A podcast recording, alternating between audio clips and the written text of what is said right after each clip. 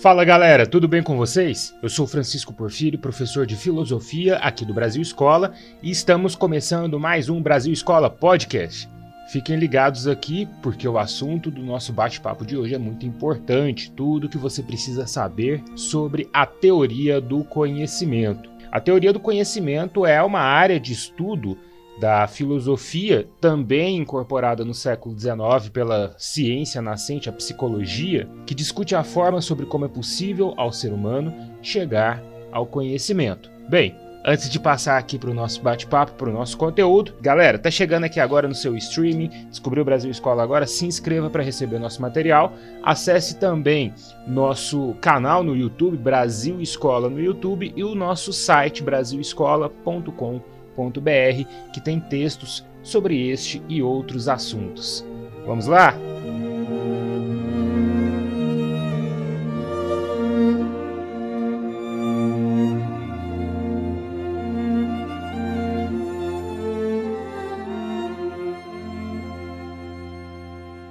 A teoria do conhecimento é uma área que existe dentro da filosofia desde os primórdios da história deste campo do conhecimento. Lá na Grécia Antiga, quando os primeiros filósofos, os chamados pré-socráticos, se dispuseram a buscar a origem racional do mundo, eles estavam exercendo ali o conhecimento racional, um conhecimento com raízes um pouco mais sólidas e fincadas na racionalidade humana. Quando Sócrates, Platão e Aristóteles começaram a olhar para trás e discutir o que aqueles pensadores estavam fazendo, eles estavam, de certo modo, questionando o conhecimento, questionando a teoria do conhecimento. Platão em si apresenta uma teoria do conhecimento, dizendo ali que o conhecimento ele é capaz no ser humano apenas em dois graus distintos, que são a realidade sensível e a realidade inteligível. A realidade sensível, para Platão, seria inferior, ao passo que a realidade eh, inteligível ela é superior. Por que, que a inteligível é superior? Porque ela acessa o chamado mundo das ideias, os conceitos, as formas. É ela que vai na essência das coisas, enquanto a realidade sensível fica apenas nas aparências. Mas o que isso nos, nos diz sobre a teoria do conhecimento? Veja bem, pessoal, a teoria do conhecimento, ela aponta ali o modo como o ser humano pode obter o conhecimento. Ela aponta as formas pelas quais nós conseguimos atingir o conhecimento. Se Platão afirmou que existem apenas essas duas realidades e a inteligível era superior, Aristóteles afirmou que haviam mais realidades possíveis, pelo menos ali quatro subdivisões, e que era necessário passar pela realidade sensível, pois é dela que nós partimos para chegar a um conhecimento racional. Vale ressaltar que o que esses, esses filósofos antigos estavam discutindo era como é possível chegar ao conhecimento verdadeiro. Afinal de contas, o que está em jogo para eles é a questão da verdade. Onde se encontra a verdade? A questão da verdade também vai ser assunto para a filosofia medieval, para filósofos da patrística e da escolástica, que também tratam, de certo modo, desta teoria do conhecimento. Agostinho de Hipona, ou Santo Agostinho, é um destes pensadores da patrística, um dos doutores da igreja, um dos fundadores da igreja católica, que dos fundadores da doutrina, tá, dessa doutrina cristã que dá base para a igreja católica, ele está discutindo ali sobre a questão da verdade. Segundo Agostinho de Hipona, existe algo que ele chamou de teoria ou doutrina da iluminação, na qual a verdade é correlata a Deus. Portanto, buscar a Deus significa buscar a verdade, buscar a racionalidade e buscar a verdade através da nossa capacidade racional também significa buscar a Deus, estreitando assim os laços entre razão e fé. Ou melhor, estreitando esse caminho, né, puxando razão e fé para o mesmo rumo. Segundo Agostinho, o conhecimento, ele é natural do ser humano, Deus deu ao ser humano conhecimento, deu também o livre-arbítrio, né? Então, a questão moral, ela acaba sendo intrinsecamente ligada aqui em Agostinho à questão do conhecimento, sobre essa teoria do conhecimento, pois está em nossas mãos a possibilidade moral de buscar o caminho da verdade de Deus ou de se afastar desse caminho da verdade de Deus. É na modernidade que ficará aqui para a gente uma outra pergunta acerca da verdade e dessa teoria do conhecimento. A pergunta central não é mais como é possível o conhecimento verdadeiro, e sim como é possível ao ser humano conhecer. E é nessa modernidade que nós vemos então nascer algo que ficaria mais demarcado como uma epistemologia. A epistemologia, vale lembrar que ela já existe na filosofia de Platão e Aristóteles, pois ao enunciar como é possível o conhecimento verdadeiro, estes pensadores já estavam fazendo uma epistemologia. No entanto, é no contexto da modernidade que esse, este termo ganha mais sentido, porque aqui estamos tratando da ciência e da revolução científica. A epistemologia ela vai tratar diretamente dessa teoria do conhecimento que nos leva a um conhecimento racional. Ao passo que nós temos uma gnosiologia que pode ser dita também, referenciada também como uma espécie de movimento interior do ser humano rumo ao conhecimento. Vale lembrar que muitas vezes os termos epistemologia e gnosiologia não só se confundem, como também são utilizados como sinônimos. Vale também ressaltar que teoria do conhecimento, epistemologia e gnosiologia podem se fundamentar como a mesma coisa, ou seja, como esse movimento do ser humano em busca do conhecimento e a tentativa de entender este movimento.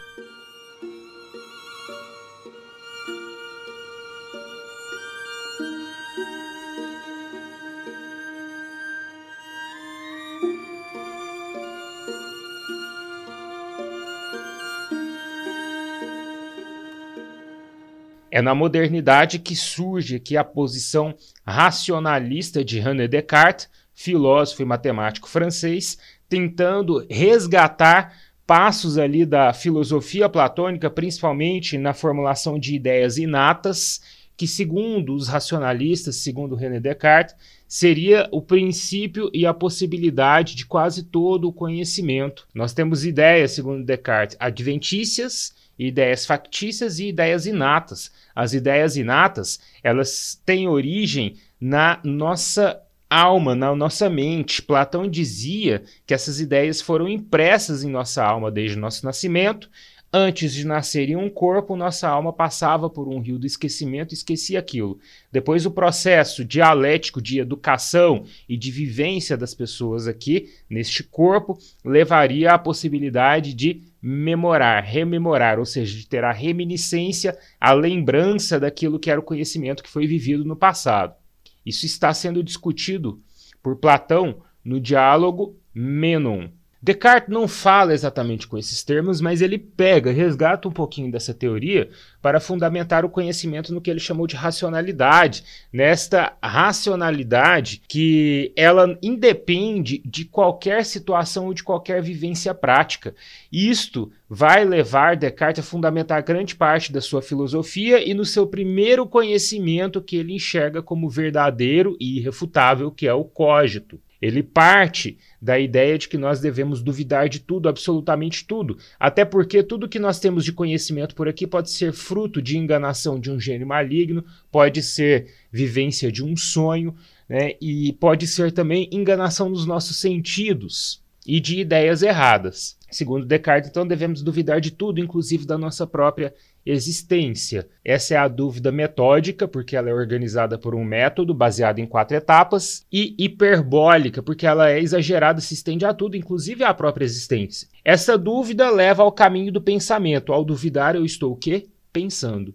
Se eu penso, logo eu existo. Primeiro conhecimento irrefutável que René Descartes consegue formular a partir do cogito. Depois dos racionalistas, depois de René Descartes, ainda surge um outro movimento que tem ali como grandes expressões o filósofo inglês John Locke e o filósofo também britânico David Hume, em que eles vão discutir como o conhecimento, como o ser humano chega ao conhecimento, mas de um viés empirista ou empírico. Os empiristas Estão dizendo que o conhecimento, ele advém, ele começa mesmo é na nossa vivência material, é na nossa vivência experimental. Por isso que algumas vezes eles fazem até algum retorno a Aristóteles. Eles estão defendendo que são sentidos do corpo, o tato, olfato, visão, paladar e a audição que levam o ser humano a obter a primeira base para o conhecimento. Bem, nós tivemos aí esta rixa né, entre empiristas e racionalistas que será resolvida depois por Immanuel Kant com o seu criticismo, que dá a base para o chamado idealismo alemão. Na teoria do conhecimento kantiana, nós temos formas a priori e a posteriori de conhecimento. O conhecimento a priori é aquele que nós detemos de certas formas, como espaço e tempo, por exemplo. O conhecimento a posteriori seria não simplesmente o entendimento dessas formas a priori como espaço e tempo, mas sim de localizar no espaço e no tempo objetos e seres. Ou seja, o conhecimento a priori é aquele puramente intelectual, o a posteriori, ele é um conhecimento que passa pela experiência, ele vem depois da experiência, do objeto da experiência. E isso tudo acaba levando para a gente a importância tanto das formas racionais da nossa capacidade racional, que aliás é a base para o que Kant entende ali como esclarecimento, né, como iluminismo, como também precisamos de um importante passo em direção à experiência prática que nos permite ali obter os chamados dados da intuição. E ele faz uma espécie de trabalho de mistura aqui entre intuições e conceitos. Os conceitos são formas a priori, as intuições são objetos de um conhecimento a posteriori.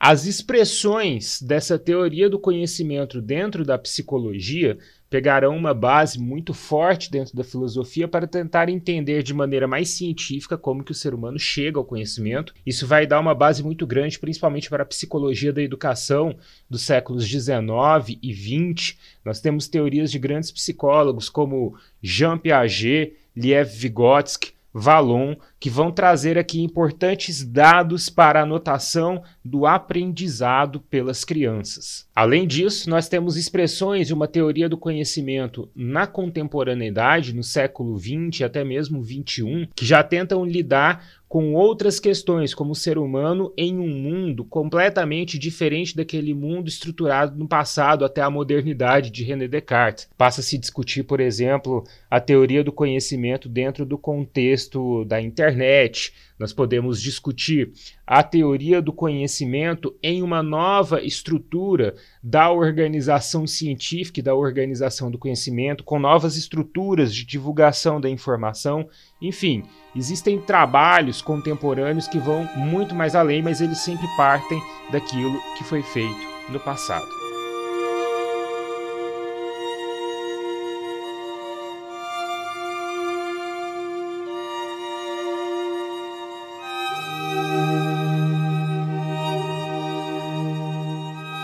Pessoal, por hoje é só. Espero que vocês tenham gostado do nosso podcast. Curtam, compartilhem à vontade. Se você está chegando aqui agora, não está inscrito na nossa página aqui no seu serviço de streaming, então se inscreva para receber novidades quando a gente postar algo por aqui. E não se esqueçam de acessar nosso canal Brasil Escola no YouTube e o nosso site brasilescola.com.br. Foi muito bom conversar com vocês. Um abraço para todas e todos e até a próxima. Valeu!